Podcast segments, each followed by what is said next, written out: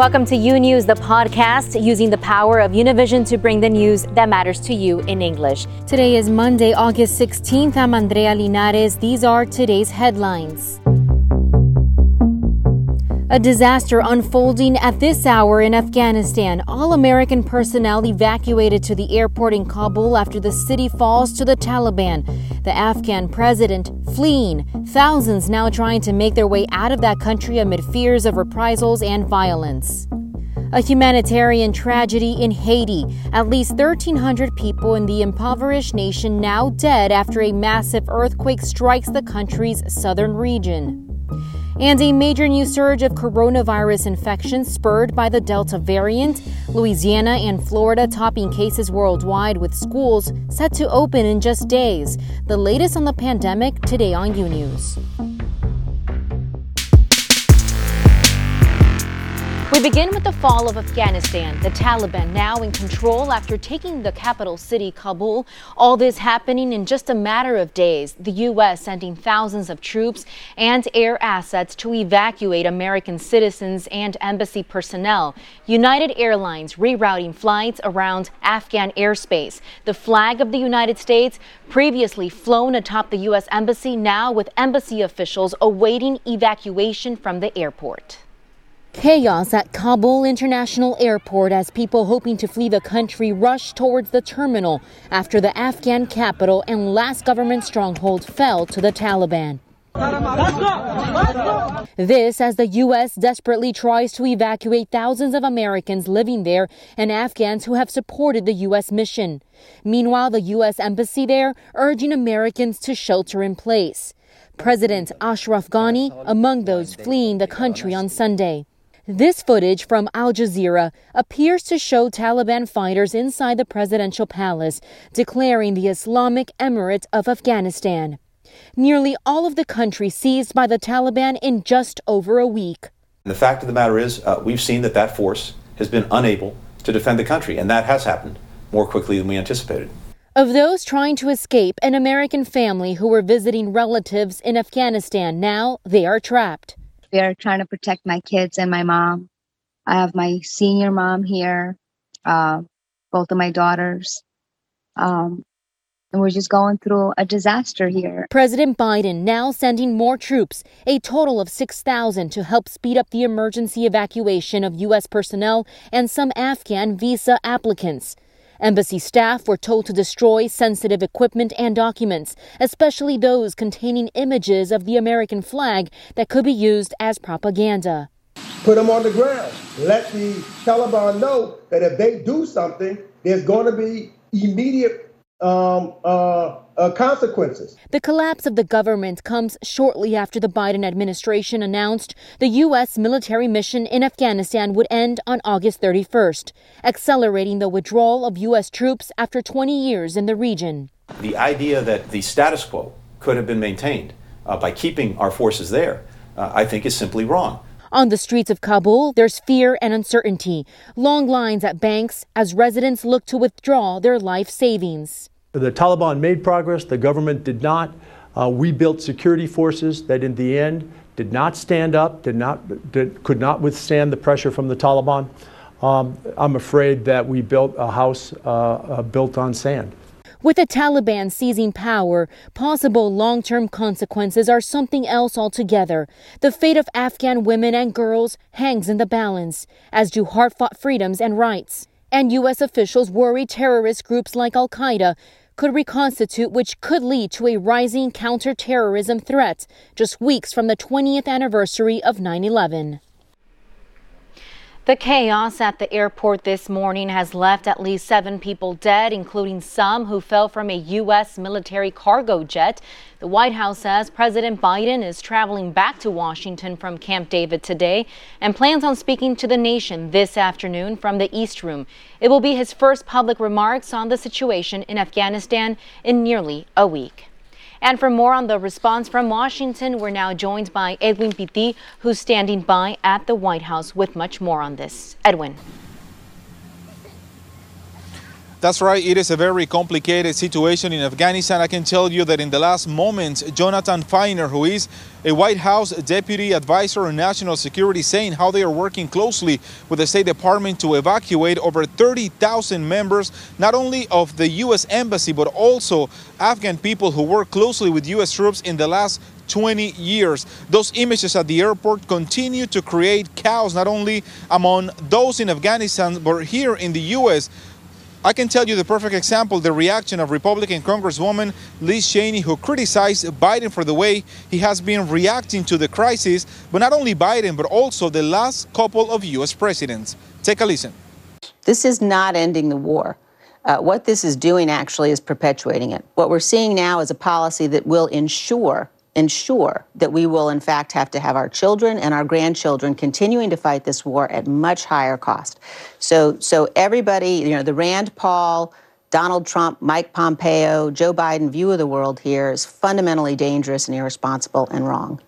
Now, Secretary of State Antony Blinken explaining how he notified the Taliban that if they were to interfere with the evacuation of thousands of U.S. troops from Afghanistan and also employees of the embassy and Afghan people, the response from the U.S. was going to be concise and strong.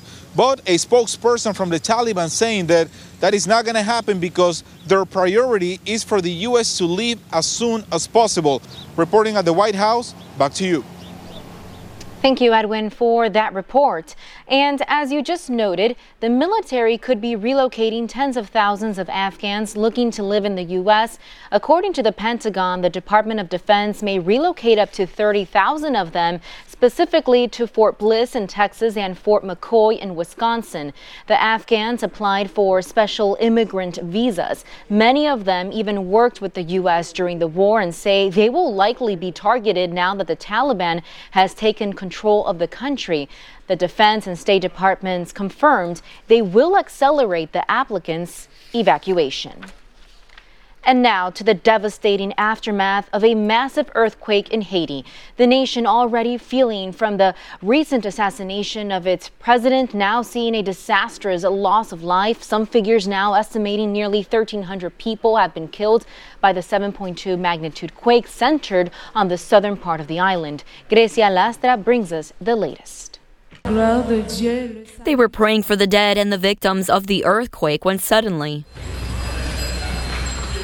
a new aftershock sent the priest and parishioners running out of the church, and the reality is that Haiti is still shaking after the powerful jolt of a 7.2 magnitude earthquake. Everything that is happening is God punishing us. Most of the residents remain in the streets, especially in the southern region of the country. They fear that a new shock will catch them in their homes.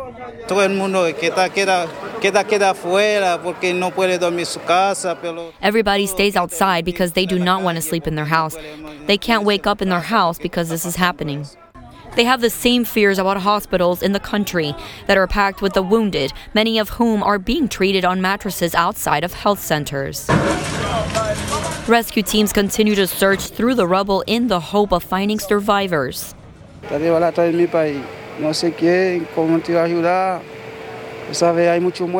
country is in shambles. Many people are dead. Many houses are destroyed. Machines carefully remove the wreckage of the powerful earthquake that plunged Haiti back into disaster. We don't have living conditions or water to drink. Aid to Haiti has begun to arrive while concerns are increasing with the coming threat of tropical depression Grace. Reported by Indira Navarro in Santo Domingo, Dominican Republic, this is Grecia Lastra reporting for U News. And as the people of Haiti pick up the pieces after this most recent devastating earthquake, a Florida missionary group is ready to lend a hand. Agape Flights flew 120 relief missions to Haiti in the first 90 days after the devastating 2010 quake there. So once again on Sunday, volunteers loaded a plane with medical equipment for a local hospital along with surgical supplies, masks, gloves, bandages, and gauze. The Christian organization says it already has missionaries missionaries on the ground in Haiti passing out non perishable food items and water. And tennis superstar Naomi Osaka, who is of Japanese and Haitian descent, also joining in relief efforts. She has pledged to donate the earnings from her next tournament to support earthquake relief efforts in Haiti. Osaka made the announcement on Twitter on Saturday. Osaka tweeting, quote, I know our ancestors' blood is strong. We'll keep rising, unquote.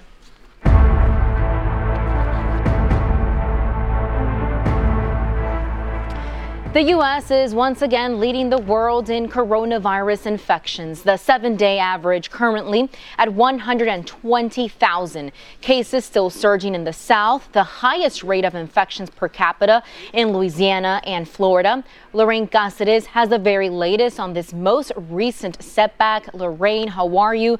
I want to start with this. With the rapid and recent increase in COVID 19 infections that we're seeing across the country, has summer travel been impacted? impacted in any way?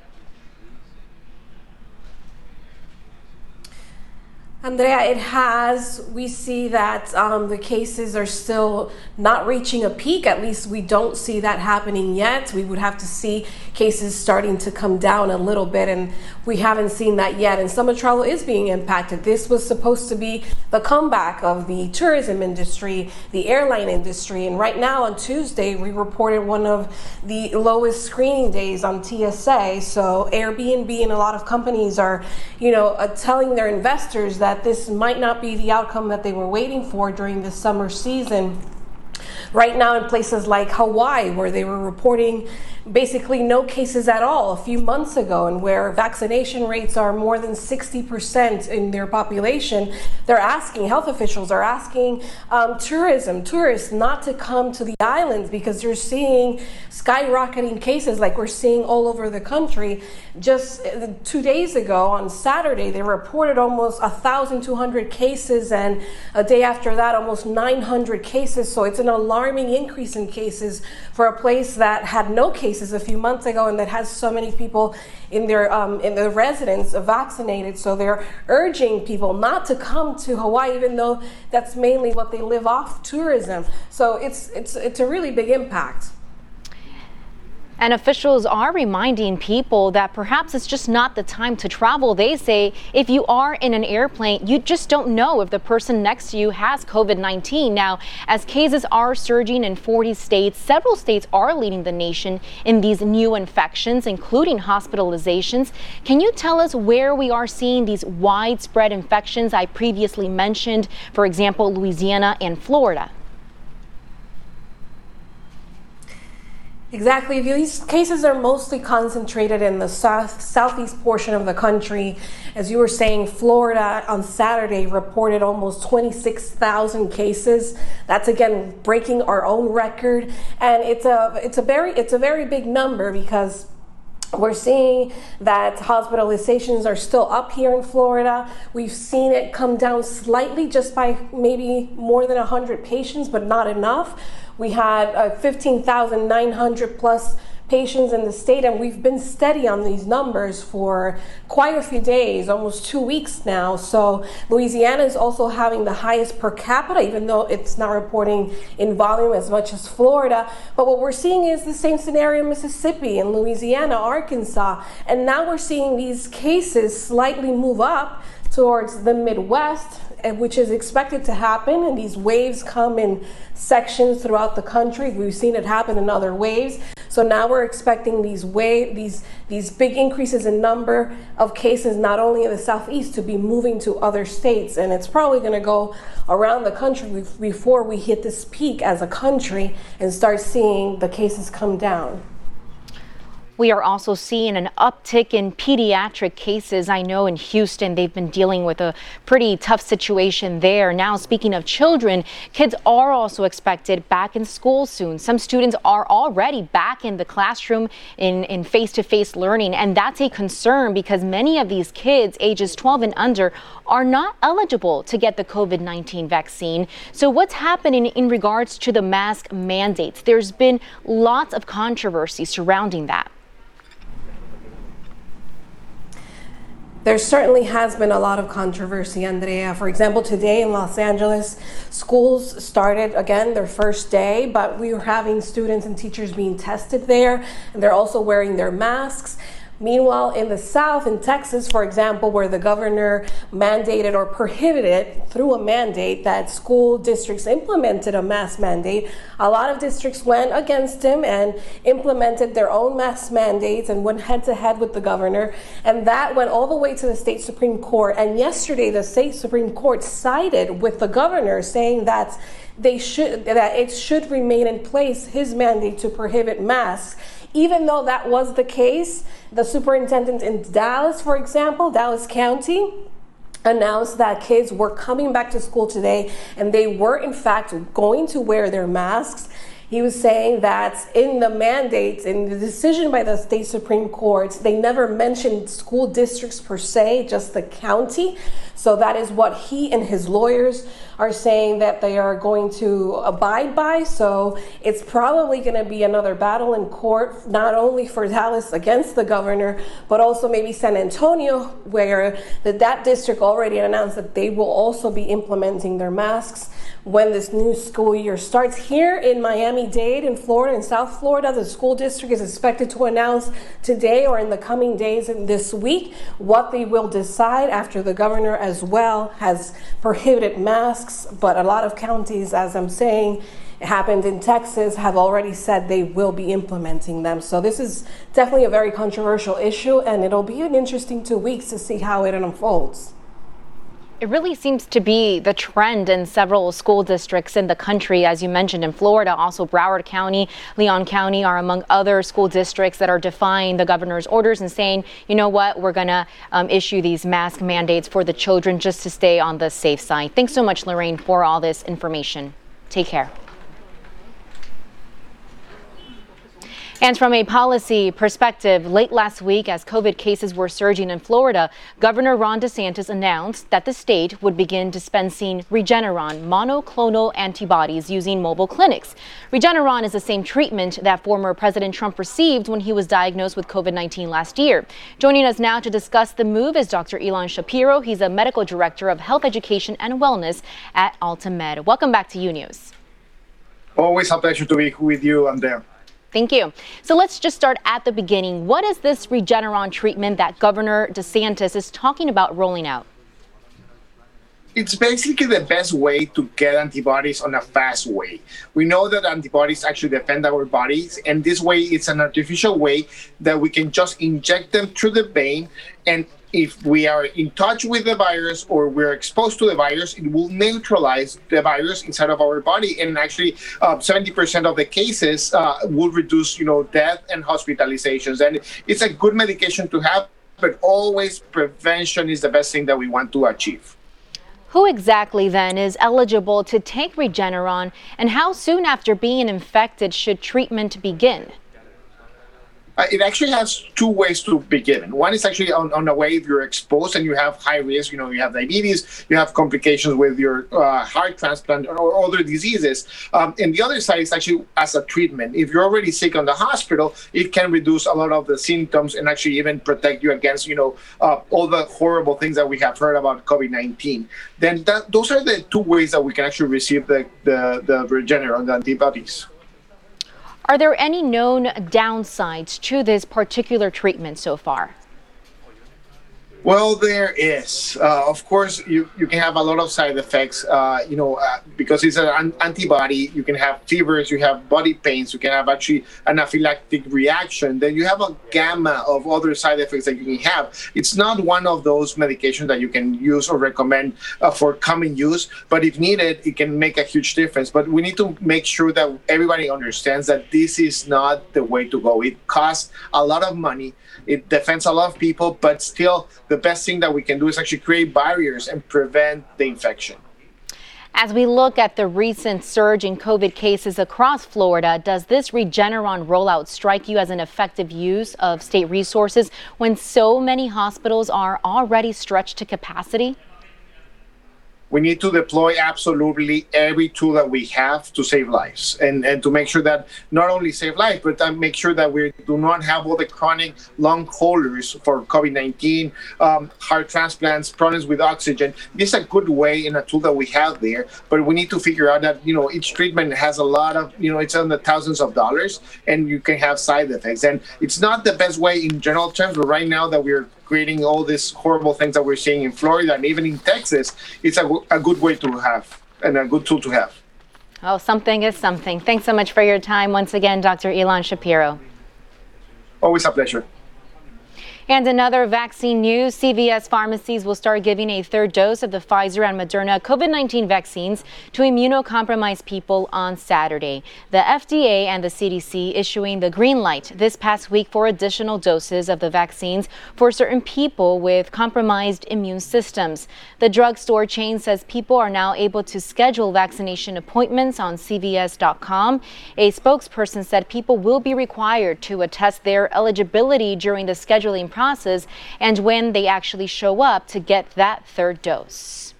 And as the Delta variant spreads, sales of reusable face masks are on the rise.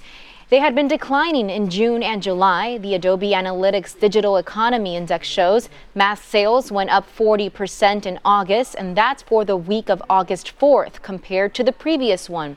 At this point, almost everyone in the U.S. lives in a place with high or substantial transmission rates. Meanwhile, as we reported earlier, the mask mandate battle in schools continues across the country. And as Gianni Aponte explains, some are choosing a more drastic approach for their children, pulling them out of classes altogether. Hi, sweetheart. class is. The long awaited moment for hundreds of thousands of children in the Los Angeles School District is upon us the return to school in person. I'm mostly excited to see my friends. The excitement to see friends again is one shared by many students, like 10 year old Jaylene Ruiz. But at her age, she can't get vaccinated, which terrifies her mother, who wants her to continue studying from home. It is a very high risk to take them to school. They are all going to go back. They are going to have 20 students in a class, and it is very risky. With no social distancing and no plexiglass barriers in the classroom, this mother analyzed the alternative offered by the district, the remote study program. These teachers that give hybrid classes are outside the school. We moved to this city for the school, and now I feel like I'm being pushed into a corner. She is referring to the independent study system. It does not include formal instruction. Rather, all assignments are to be completed at home with only one hour of interaction with a teacher. This teacher says that virtual classes are over and the option to study at home is through a program that has existed since 1993. We already had a system in place when to help children that could not return to classes due to medical situations. So, what is being offered is an expansion of that same program. By opting not to return to classes in person, students will also not be able to participate in extracurricular activities such as sports. Reported by Dulce Castellanos, this is Gianni Aponte for U News. A shortage of bus drivers at a number of districts across the country. Azul Alvarez explains. This morning, school districts across the country reporting an unprecedented driver shortage stretching from coast to coast, causing back to school troubles for districts large and small. We've had almost 18 months of a break here that a lot of these uh, districts who ended up not keeping their bus drivers on the payroll, they found other jobs elsewhere. In Georgia, the Savannah Chatham County public school systems was short by more than 110 drivers to start the school year, leaving about 5,000 kids unable to take a bus to school. Pittsburgh delaying the start of school by two weeks because they don't have enough drivers. In Lee County, Florida, 20 drivers quit because of maskless children. Now they need to hire 100 more. Even a huge school district like Denver's is warning their shortage is at critical levels. We've dealt with good years, bad years, but I've never seen any of those years as bad as this one. Jennifer Genovese was a school bus driver in Nassau County, Florida, but recently left her job. And it almost is a perfect storm of everything that is going on the pay, COVID. I mean, you're an enclosed bus. My job as a school bus driver was to get my students to and from school safely. And when the mask came into play, that was a kind of a, a big deal. I'm 65, and many people my age are still driving school buses. And um, there might be a little afraid to go to work. In an effort to combat these shortages, school districts are calling back former employees and retirees, hosting more job fairs, and looking to add more hour pays and benefits for these essential jobs. But hiring more drivers isn't as easy as it sounds. You're talking maybe six to eight weeks to just get boarded, and in some cases, another eight to 12 weeks to be trained and certified. Azul Alvarez, U News. Turning to wildfires out west, a fast moving brush fire north of Salt Lake City, Utah prompted evacuation orders for thousands of residents within hours of the blaze starting on Saturday. The so called Parley's Canyon fire in Summit County was first reported early Saturday morning and quickly burned or threatened some 2,500 acres. And in Montana, fire crews and residents were scrambling to save hundreds of homes from two burning wildfires that were expected to merge near the Northern Cheyenne Indian Reservation in the southeastern part of the state. The blazes were burning near the tribal headquarters town of Lame Deer, where a mandatory evacuation was in effect. And it's not just wildfires, a heavy storm bringing extreme rain to Austin, Texas, where the state's Capitol building sprang a leak, causing the halls to flood on Sunday, as seen here. The water damage has not been fully assessed, but workers are now working to remove that water and dry out the affected areas.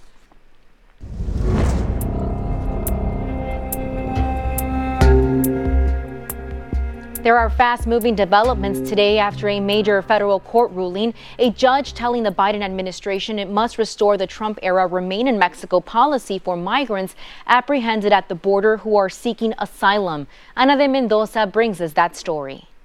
Before I begin, a federal judge in Texas ordered the Biden administration to reinstate the migrant protection protocols, a policy implemented under former President Trump that forced migrants to wait in the border cities in Mexico often for months, while their asylum cases were being decided in U.S. courts.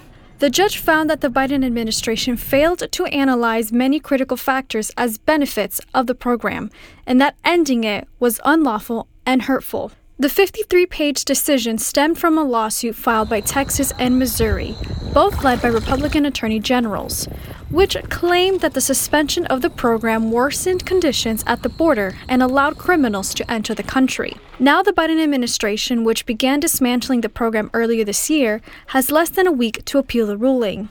Abogado, ¿puede el presidente hacer caso? Can the president ignore this request from the judge? No pueden ignorar la orden del juez. They can't ignore the judge's order.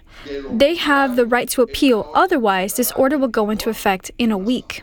The people who are already entered the country are in danger of being returned to Mexico to continue their process. I would say that the people already admitted are not in danger of being detained, but anyone that hasn't been processed by immigration is at risk of being sent to Mexico under the program. Since the program was implemented during the Trump administration, an estimated 60,000 people have processed their applications outside of U.S. territory. Reported by Aileen del Toro, Ana de Mendoza, U News. More of U News after this short break.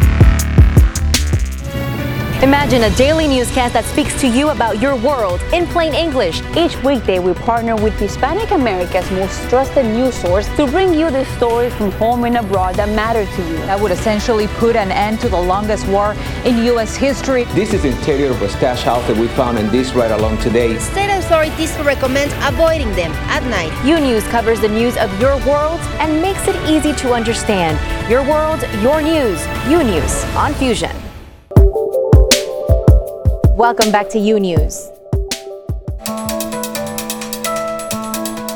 Air raid sirens sounded in southern Israel on Monday after a rocket was fired from the Gaza Strip. It's the first since the 11 day war between Israel and Palestinian militants in May.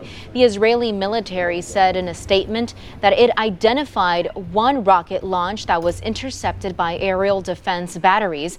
That rocket fire, however, could jeopardize three months of relative calm since Israel and the militant group Hamas, which rules the Gaza Strip, Struck a ceasefire. And in Malaysia, King Sultan Abdullah Sultan Ahmad Shah has accepted the resignation tendered by that nation's prime minister and his cabinet, the National Palace said today. Sultan Abdullah also appointed Muhyiddin as the caretaker prime minister until his successor was chosen. The National Palace issued this in a statement. In a televised address, Muhyiddin said he resigned as he had lost the majority support in the lower house of parliament. And looking around Latin America, Nicaraguan police on Friday raided the office of La Prensa, the only national newspaper after President Daniel Ortega's government opened customs fraud and money laundering investigations against that publication. La Prensa has long been a thorn in the side of Ortega, repeatedly referring to him as a quote dictator after his security forces in 2018 crushed a wave of protests in the Central American country and 326 people died. La Prensa Prensa is owned by the Chamorro family, one of Nicaragua's most prominent families. Several of its members who aspired to contest the elections as presidential hopefuls in November have been arrested in recent months. Further south in Peru, thousands of people took to the streets of Lima on Sunday to demand the resignation of newly elected President Pedro Castillo and the head of the Council of Ministers, Guido Bellido, who is under investigation for allegedly supporting terrorism. Bellido's appointment as prime minister has brought about controversy in Peru. A supporter of the extreme left, he is under investigation for allegedly apologizing for terrorism after publicly expressing his support for the Shining Path group. Meanwhile, in the Caribbean, tropical depression Grace is approaching the southern coast of the Dominican Republic, bringing with it the threat of flash flooding and mudslides across the island, including earthquake hit Haiti. The center of the storm is expected to pass north of the quake's epicenter, but it could still hamper rescue efforts. Puerto Rico and Cuba are also expected to get several inches of rain and see wind speeds of about 35 miles per hour. It's still too early to predict where the storm will go go after that. It could hit Florida by the end of the week. And back here in the U.S., the National Hurricane Center said Fred has regained a tropical storm status in the Gulf of Mexico. Forecasters say Sunday that Fred is set to move across the Gulf and reach the coast as early as this afternoon. People from Alabama to the Central Florida Panhandle are encouraged to monitor the system's progress. Current winds are approximately 50 miles per hour.